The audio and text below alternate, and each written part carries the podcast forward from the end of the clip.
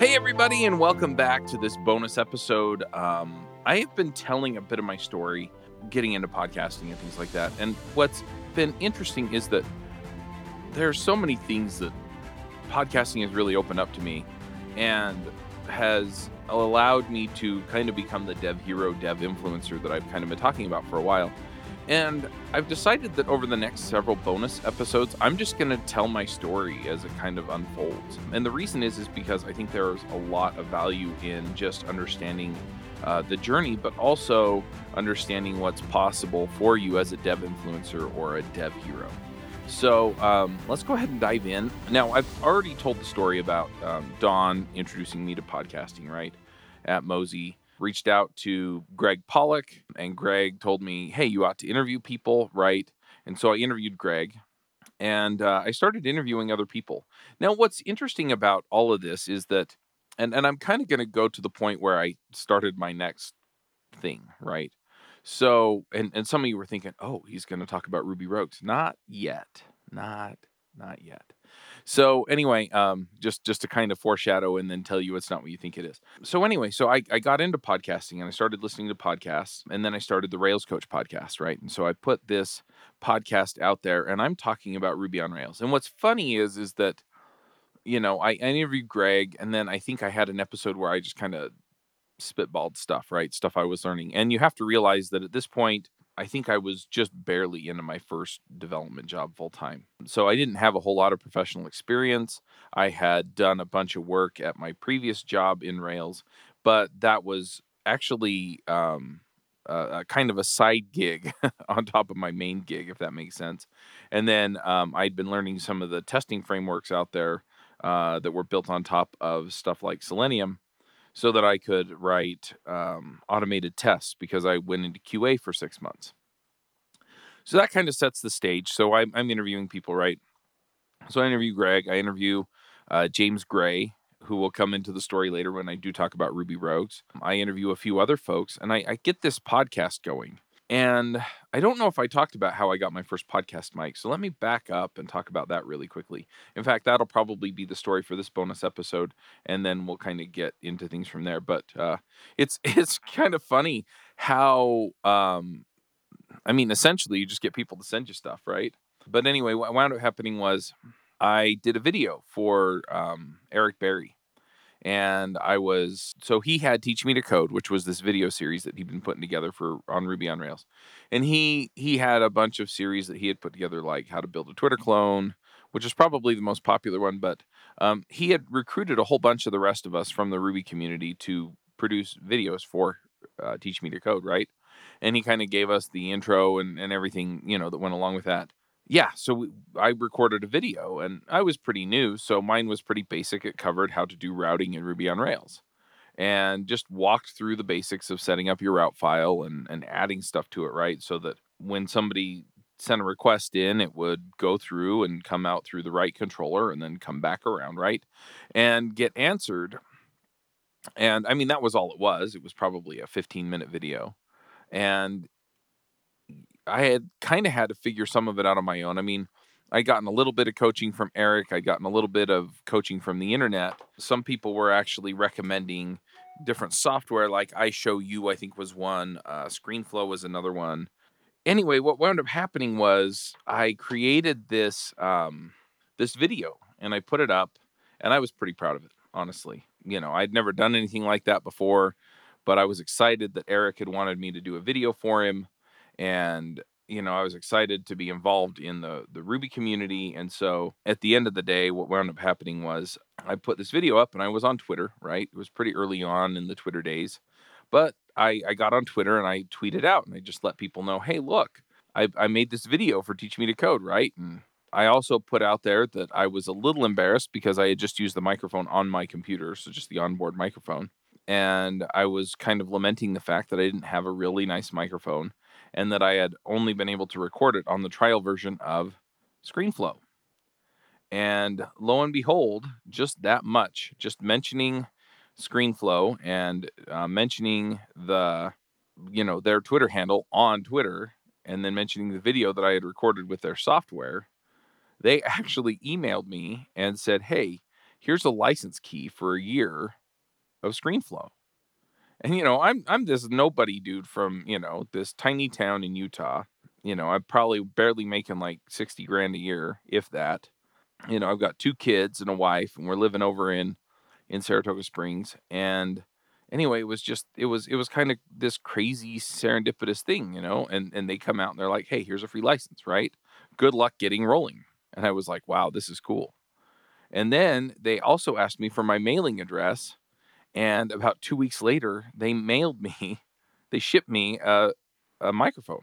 It was an Audio Technica. I don't remember the model number which is kind of funny because podcasters are kind of they're they get excited about their equipment the same way that like athletes. So I run marathons, right? And I can't remember the brand of my shoes either, right? But I get asked all the time, "Oh, what shoes are you?" Um, but you get the idea, right? So I, I don't even remember. It was an Audio Technica. It was a pretty decent mic. Um, I think I eventually wound up giving it to David Brady to record with because I think he had a microphone that, that quit on him or something. But yeah, so they sent me a microphone, right? And I'm like, this is awesome. And so I plan to make more videos from for for uh, Eric. I never did until uh, later, but that's another story, and I think I'm going to get to that in the next bonus episode. But yeah, I mean, uh, it's it's just amazing to me how just a little bit of outreach, a little bit of work, and these companies are willing to just go out of their way to um, get you started. Now, granted, this was like 12 years ago, right?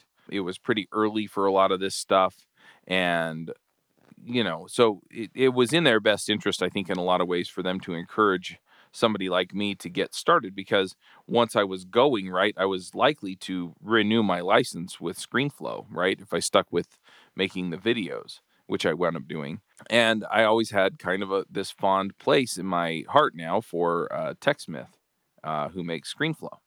And so, or Telestream, sorry, Telestream makes ScreenFlow. And so I, I'm I'm been really really happy with the product anyway. But yeah, that that's how I got my first microphone, and and honestly, it was one episode, one episode, one freaking episode. I'm going to share another uh, instance of this too. I'm currently coaching a guy named Luke, and he's putting together some stuff around Quasar, which is a uh, it's kind of a mobile slash desktop slash web development framework written in Vue.js.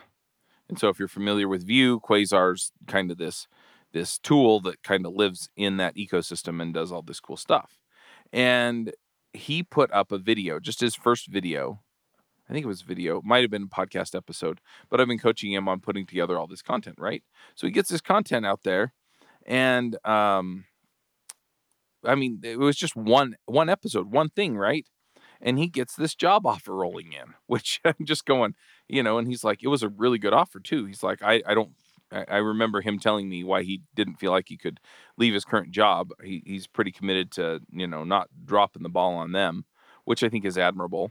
Um, but I also wouldn't blame him for taking a, a, a sweet job offer if one came along like that. But yeah, it was one episode, one dang episode, right? He put one episode out and he's getting this job offer, which is, which is again amazing, right? And I, I think people often underestimate what is really possible if you're willing to go out there and do the work to put something out there. Um, it's also funny because you get people that just put the one thing out, right? It's one open source library, one podcast episode, one video, one whatever, right? They put one blog post, right? And it kind of captures the imagination of the people out there in the programming space.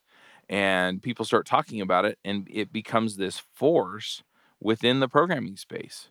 Uh, a conference talk does that sometimes, right? And so they became become the you know whatever that talk was about person, right? Just off of one thing. And so I, I really, really just want to encourage people just getting started to jump out there, right? Go get out there and and you know get going with with that one thing, right? I feel like I want to make these about 20 minutes, and that was about 10 minutes just telling you how I got my first podcast mic. So let's let's talk a little bit more about how the rest of this went, right? So I'm doing this podcast and I start reaching out to people and just seeing if I can get them on the show. And what's funny is is that um in in some ways I I just want to back up. In some ways it's a little bit harder to get the people you want on your podcast and in other ways it's easier, right? Because back then um getting people on the podcast, I would just reach out and say, "Hey, do you want to come on the podcast?"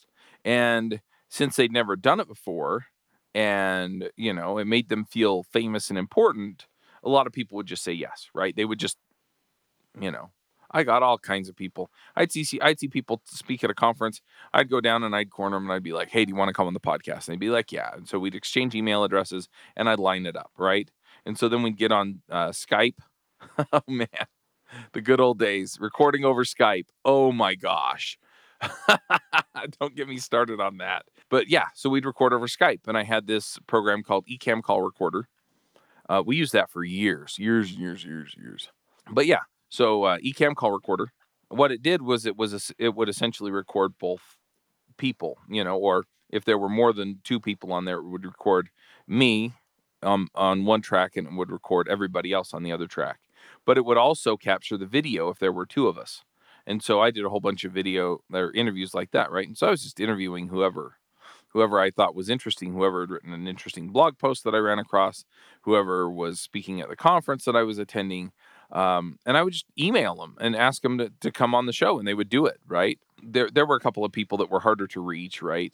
Um, but for the most part, I mean, that's kind of how that went. And then if I didn't have anybody, then I would just, I would just monologue. I would just get on and I would just, you know, just talk, just me hey, blah blah blah. What, what, this is what I'm learning. And what's funny too is that a lot of people think that you have to be kind of at the top of your game. You have to be this genius developer that is going to innovate the industry in order to do a podcast.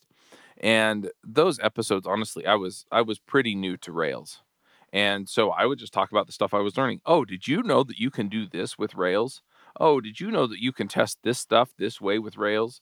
Oh did you know that you you know and and it was basic stuff. I mean it wasn't mind-blowing groundbreaking stuff. I was still pretty new and i was talking about stuff that most experienced folks would honestly they'd be like mm, okay you know that's you know that that's you know sometimes i'd hit stuff that was new and cutting edge in rails right? But for the most part it that you know that was kind of the the limitation on what I was putting out there was that it just wasn't uh, you know that advanced but people were picking it up and they were really enjoying it. And so I was doing that for probably 6 months and maybe a little bit longer than that and uh, I get this email from Eric who like I said you know had kind of gotten part of the ball rolling with teach me to code with me doing that video and then me getting that microphone and he basically said, Hey, look, you know, over the last little while, I've been getting into Groovy and Grails, um, which is uh, Groovy's a language that runs on the Java virtual machine, and Grails is a framework that, you know, is loosely mirrored after Ruby on Rails.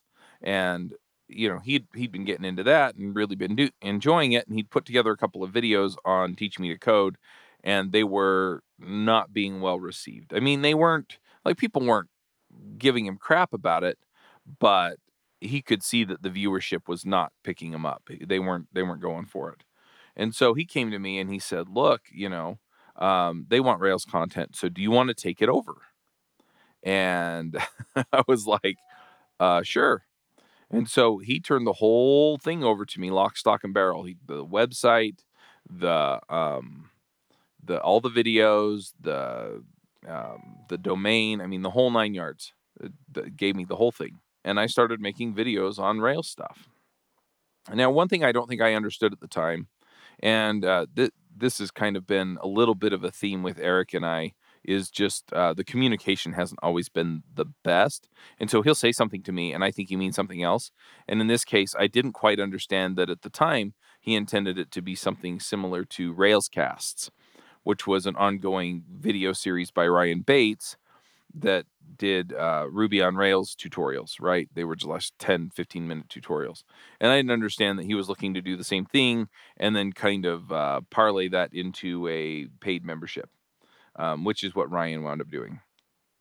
And so I was just putting out videos because I thought it was fun.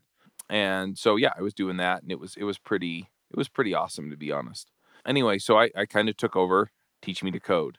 And at the same time, I was still doing these interviews on um, on Rails Coach and talking to people and finding opportunities to to learn and to grow and all that stuff.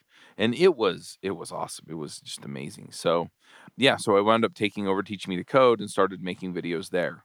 And again, eh, when I talked to Eric too, it was funny because he had a whole bunch of people who were way more experienced than me who had made videos for him, right? And I'm like, and so I looked at him at, at one point, and I was because I at that point I'd been programming professionally for maybe a year, maybe. Um, I just looked at him and I was like, well, why? You know, why why why do I get this? You know, why aren't you handing it off to somebody who's this genius programmer, right? And if if when I say you should start a podcast, that's what goes through your head.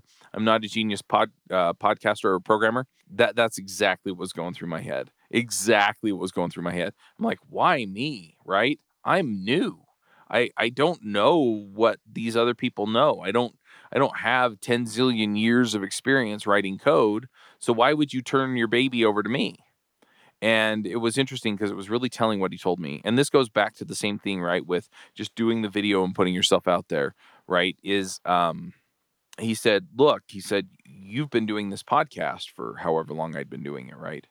Um, you've been doing this podcast, you've been producing regularly, and he teach me to code was something that he wanted to continue to go on. And so it was more important to him that I had a habit of producing content than it was that I was a genius programmer, right?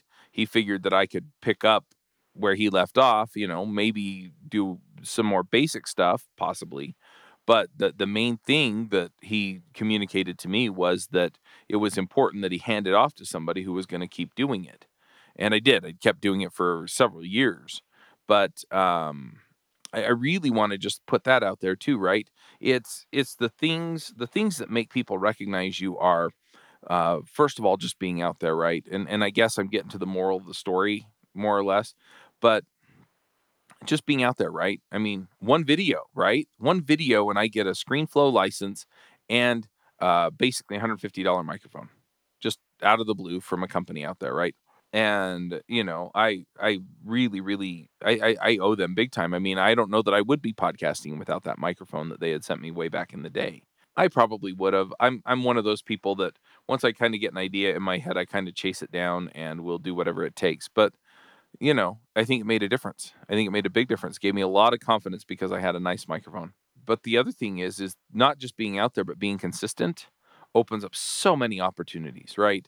I mean, it's it's funny to me how many folks, you know, they're like they, they get some opportunity come their way, right? So they're they become a maintainer on an open source project, or they um, get invited to speak at a conference, or they uh, get approached to write a book, or things like that.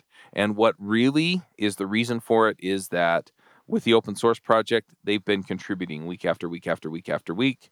And so the maintainer comes to them instead of the genius coder and says, Hey, you've been super consistent. I want you to take over. Right. Or um, in the case of the speaking, right? Uh, they come to them and they say, Hey, look, you know, you've been super consistent on your uh, YouTube channel or your podcast, and we want you to come speak at the conference. Right. Or, um, you know, in, in all these other cases, you know you get a job right? You get a job offer because hey we've been reading your blog for years and we realize that you're the kind of person that we want working for us at our company. Uh, all of these things come out of just being super consistent putting yourself out there right? The book deal comes out of people blogging over and over and over and over again right? And i've got several friends that that's happened to where they got approached by pragmatic programmers or manning or um, who, who else? Pearson wiley uh, you know, some of these other companies. And the reason they wind up publishing those books and get invited to write those books is because they're super consistent about the work that they're doing. And so I, I, I really just want to encourage you if you're looking at a way to become well known in the community and start having opportunities and um, what what am I trying to say as far as just not just opportunities, but um, you know, have have people enable your journey i guess is the best way to put it right? Um, then then put yourself out there and be super consistent about it. And if you're doing that then at the end of the day what'll happen is you will be put in a position where you you can do that but you've got to put yourself out there and you've got to be consistent. Um, if you're looking for kind of a pattern to do that you're looking for a way to understand and reach a community of people that you can do that for then you really ought to go check out the Dev Influencers Academy or the Dev Influencers Accelerator, excuse me. And you can go find that at devinfluencers.com slash apply. If you want more information, I'm probably going to wind up telling my story in a little more depth on the Dev Influencers podcast. You can find that at devinfluencers.com slash podcast. And uh, anyway, uh, for the rest of it, uh, I'm just going to wrap up here. Um, I'll probably tell kind of the next leg of my journey from there. But in the meantime, max out.